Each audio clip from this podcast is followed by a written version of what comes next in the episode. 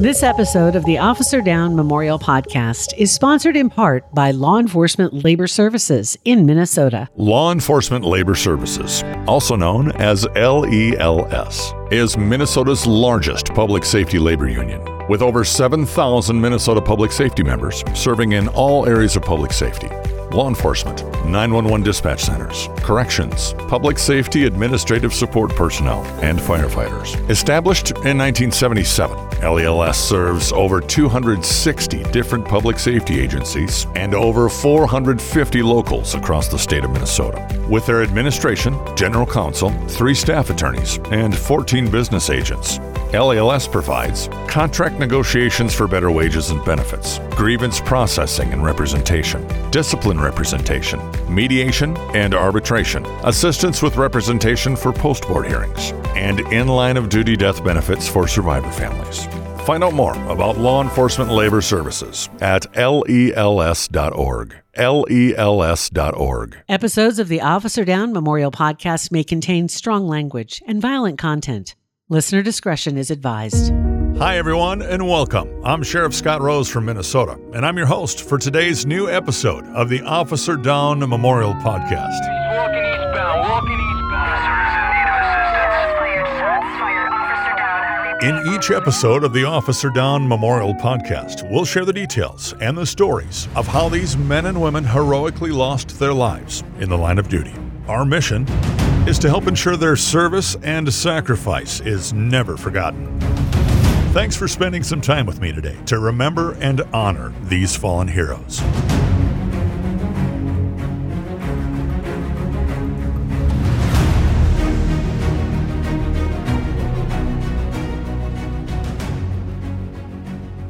Waterville, Minnesota. A small city in south central Minnesota, located in Le Sueur County. It was incorporated back in eighteen ninety-eight and is positioned between Lake Tetonka and Lake Sakatah. In early June of each year, the city's residents get together for food, fun, a parade, a carnival, and fireworks. It's a yearly celebration, which dates back over fifty years. It's called Bullhead Days. Waterville, Minnesota is the self-proclaimed bullhead capital of the world, according to, well, according to the people of Waterville.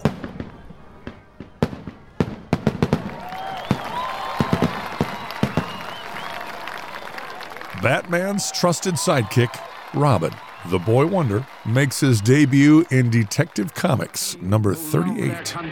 And are glad to fight for it. Wherever crime raises its ugly head to strike with the venom of a maddened rattlesnake, Batman and Robin strike also. And in this very hour when the Axis criminals are spreading their evil over the world, even within our own land, Batman and Robin stand ready to fight them to the death. The very first McDonald's restaurant opens in San Bernardino, California. What's the fun? He's Ronald McDonald, the hamburger happy clown.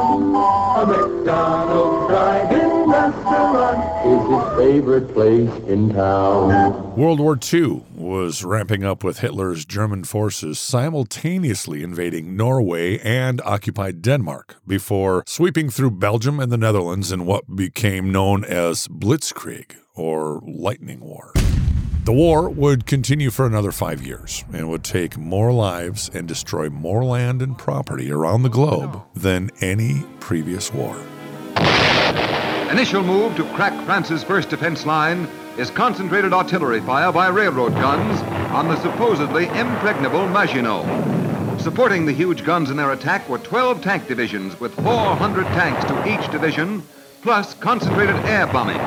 But it was these shells which shattered the Maginot Line, paving the way for infantry. The year was nineteen forty. Today, Minnesota is known as the land of ten thousand lakes. Anglers flock there from all over the country to fish walleye, bluegill, crappie, bass, and northern pike. However, prior to the Clean Water Act of nineteen seventy-two, waters in this area couldn't support these fish due to low oxygen levels. These waters were often polluted by sewers, mink farms, chicken and livestock processors, and other largely unregulated waste producers. These waters were too murky and contained too low of oxygen levels for the fish most sought after today. Back then, they were in what was called the bullhead boom years. The most sought-after fish for anglers was one of the only fish that could survive in these conditions. It was the bullhead.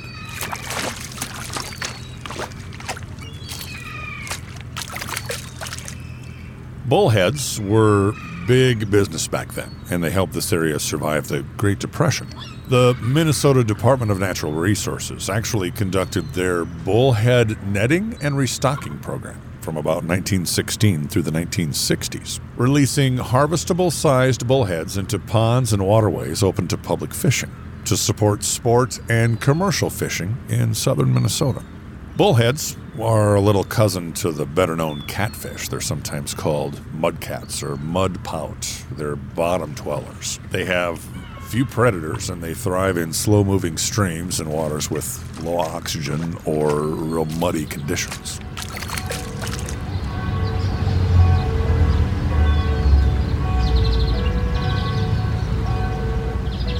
Many families struggling due to the Depression and the war, they targeted bullheads for Sunday after church outings in spring and summer. Meanwhile, the commercial operators were seining bullheads from the same waters, and then they'd also buy those caught by the cane pole anglers who fished worms beneath corks. Seining is the term for commercial fish netting, fishing with a large net with sinkers on one edge and floats on the other that hangs vertically in the water and is used to enclose and catch fish when its ends are pulled together or drawn ashore. Fish markets provided jobs for fish cleaners and packers who filled wooden barrels with iced bullhead meat and then shipped it by truck and train to Chicago, Sioux City, Sioux Falls, Des Moines, and other cities. Tons of bullhead guts, skins, and heads became food for the region's mink ranches. Bullheads were big business in Waterville, and one of the more well-known commercial fishermen back in nineteen forty in Waterville was Bryant Baumgartner. Baumgartner was a veteran. He was a former gunner's mate in the Navy. He had set up his barn as a fish cleaning and packing station in Waterville. He was considered one of the big operators, a religious man who attended the local Methodist church on Sundays with his wife Esther, and during the week he worked from dawn to dusk netting and selling bullheads. Back in nineteen forty, times were tough, and people were scratching for literally every nickel due to the Depression and the war. The Minnesota Conservation Department, which is now known as the Minnesota Department of Natural Resources, or D N R, they were concerned that the bullhead boom was in jeopardy because of bullhead bootleggers. A year earlier, the state had revised rough fish regulations, and they put a fifty fish possession limit on bullheads, which irritated commercial fishermen and anglers, primarily because bullheads were the only rough fish that were limited. Other rough fish like gar, carp, suckers, sheephead, and whitefish could be caught without limits. In nineteen forty, the state's conservation commissioner was W. L. Strunk. He would station conservation wardens along main roadways and railways along Minnesota's borders to inspect bullhead shipments going out of state. Strunk wanted to know where the bullheads came from. He was concerned about fish markets in neighboring South Dakota and Iowa, many displaying large quantities of Minnesota bullheads for sale, but refusing to identify their suppliers and or purchase numbers. Baumgartner also rented boats from his business, and when folks brought him bullheads, he would pay them five cents per pound for cleaned fish and three cents per pound for uncleaned fish. He bought bullheads from anglers and from the locals and had nearly forty families helping staff his fish market.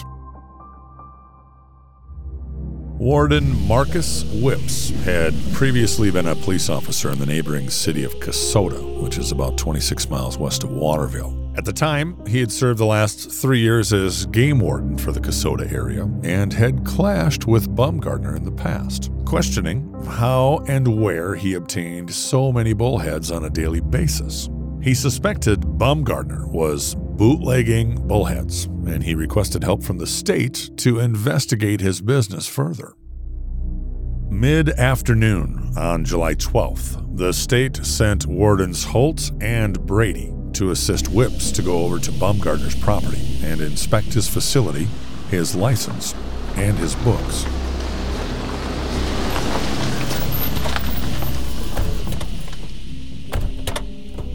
Game Warden Dudley P. Brady was fifty years old and was a veteran game warden. He'd served the agency for seventeen years and been a part-time deputy prior to that for an additional eleven years. He was serving in the Windham area, just over ninety miles west of Waterville. Warden Melvin Holt was also a veteran officer who'd been with the state for fourteen years. He was serving in the Worthington area, which is located about oh, one hundred twenty-five miles southwest of Waterville. He was fifty-five years old. Back then, in Minnesota, wardens wore plain clothes while working, and the only wardens allowed to be armed were those who worked nights.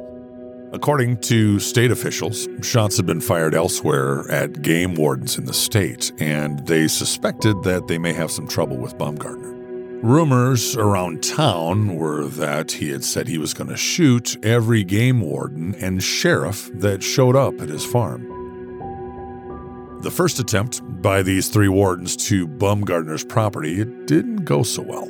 Baumgartner was upset about the state's unscheduled visit, and he ordered them off his property when they indicated they didn't have a warrant.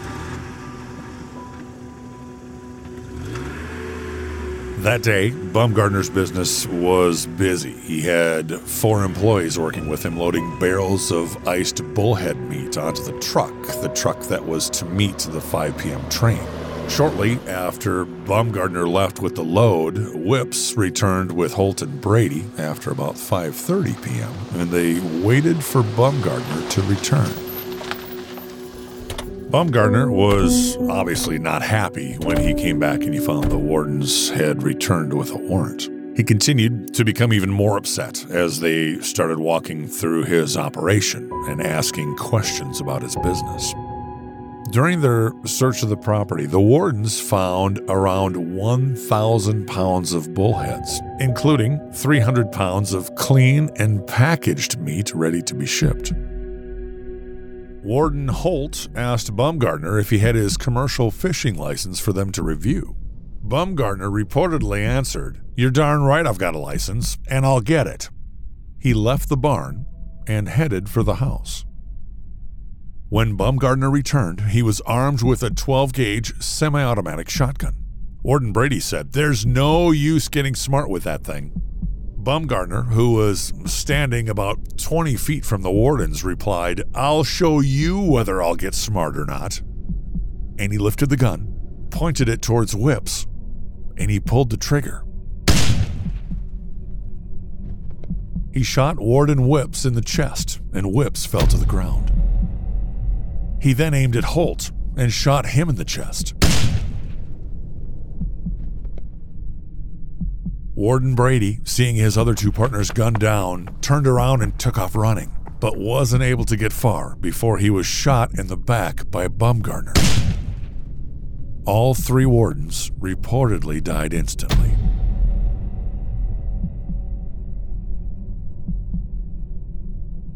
Remember, back then state officials wouldn't allow wardens to respond armed. Family said Whips had a small pistol in his back pocket just in case. However, Baumgartner shot him so quickly that Whips had no time to pull his firearm. While his employees were fleeing the property, running by the three bodies on the ground, Baumgartner then walked over to a picket fence. He propped up his shotgun, he pointed it at himself, and he pulled the trigger. It didn't take long before word of the shooting spread throughout town.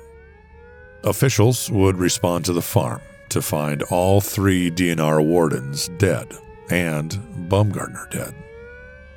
Chief of Police John A. Weaver responded to the scene. He took charge until the arrival of Coroner Doctor Kohlers of Le Sueur, accompanied by Deputy Sheriff Rinda and Acting County Attorney Krause. By the time officials cleared from the farm and transported the bodies of the three dead wardens to the morgue downtown, a large crowd of nearly one thousand people had gathered, many actually in support of the shootings. Some spitting on survivor families' cars as they arrived, yelling, "They got what they deserved." Remember, back then, people were really struggling to make ends meet due to the Depression and World War Two, and Baumgartner bought fish from many anglers and residents in this community. He also employed dozens from this community to support his fish business. Warden Whips was a game warden for three years in the Kasota area, and he was born in February of eighteen ninety-five and was forty-five years old. He was survived by his wife Caroline and three children. His funeral was held at the Presbyterian Church in Kasota on July fifteenth. He was buried in Greenwood Woodland Cemetery, south of Le Sueur. Family members said that the family never recovered from the loss, and Marcus's wife never remarried. Warden Dudley Philip Brady was fifty years old. He was born in August of eighteen eighty-nine. He'd been with the D N R since September first, nineteen twenty-three, serving in the Windham area. From nineteen oh seven to nineteen eighteen, he was a salesman, but he also worked part-time as a deputy warden. He'd served as chief game warden and a supervisor of twelve counties from August first, nineteen twenty-seven to August first, nineteen thirty-three, and then returned to being a game warden. He was survived by his parents, Mister and Missus Philip Brady, and brothers and sisters, Missus Myrtle Cooper, Missus Edward Jennings, Mabel, Harry, Stanley, William, and Clarence. His funeral was held Monday, July fifteenth, in Windham at the Presbyterian Church, and he was buried in Lakeview Cemetery. Warden Holt was fifty-five years old. He had worked in the Worthington area since March of nineteen forty. He'd been with the D N R since nineteen twenty-six. He was survived by his wife and two children, Roland and Dorothy. His funeral was held Tuesday, July sixteenth in Lake City at Saint John's Lutheran Church. This incident, this triple murder in this small lake community in Minnesota, it shocked the locals. It shocked the state. It got our attention of our state leaders. It was the reason the D N R would then issue uniforms and guns. Ten months after the murders of these three wardens, the state's one hundred thirty-five wardens were all issued green uniforms, caps, and thirty-eight caliber revolvers. Sadly, these three wardens, these three heroes, they were just there to do their job. They were trying to make sure Baumgartner was not over-harvesting one of the state's most important natural resources at the time. And for that, they gave their lives. They left their families, their children, and their friends behind. They were simply doing their job. They were doing what they needed to do to take care of their own families. And in doing so, they made the ultimate sacrifice, a sacrifice that resulted in the state finally recognizing the dangers of their work, of their profession, of their calling. Unfortunately, dangers recognized all too late for these three heroes. Wardens Whips, Brady, and Holt are recognized each year at the Minnesota Law Enforcement Memorial in May during Police Week by the Minnesota Law Enforcement Memorial Association. As of two thousand twenty-two, the state of Minnesota's Department of Natural Resources had lost twenty-three of their own. Game wardens, conservation officers, all heroes that we've lost in the line of duty. For pictures from this case and more information about this podcast and how you can help support it, check out our website at w w w dot officer down memorial podcast dot com. Walking eastbound, walking eastbound. Thank you for spending the time to listen, learn about, and honor the memory of this fallen hero. Make sure you take the time to thank your local law enforcement for their service and their sacrifice. And don't forget to thank their families too. They also sacrifice so much for our safety. It's up to us to help ensure the sacrifices made by these fallen heroes and by their families are never forgotten. So please share this podcast with family and friends. Until next time, this is the Officer Down Memorial Podcast. I'm Scott Rose. Thanks for listening.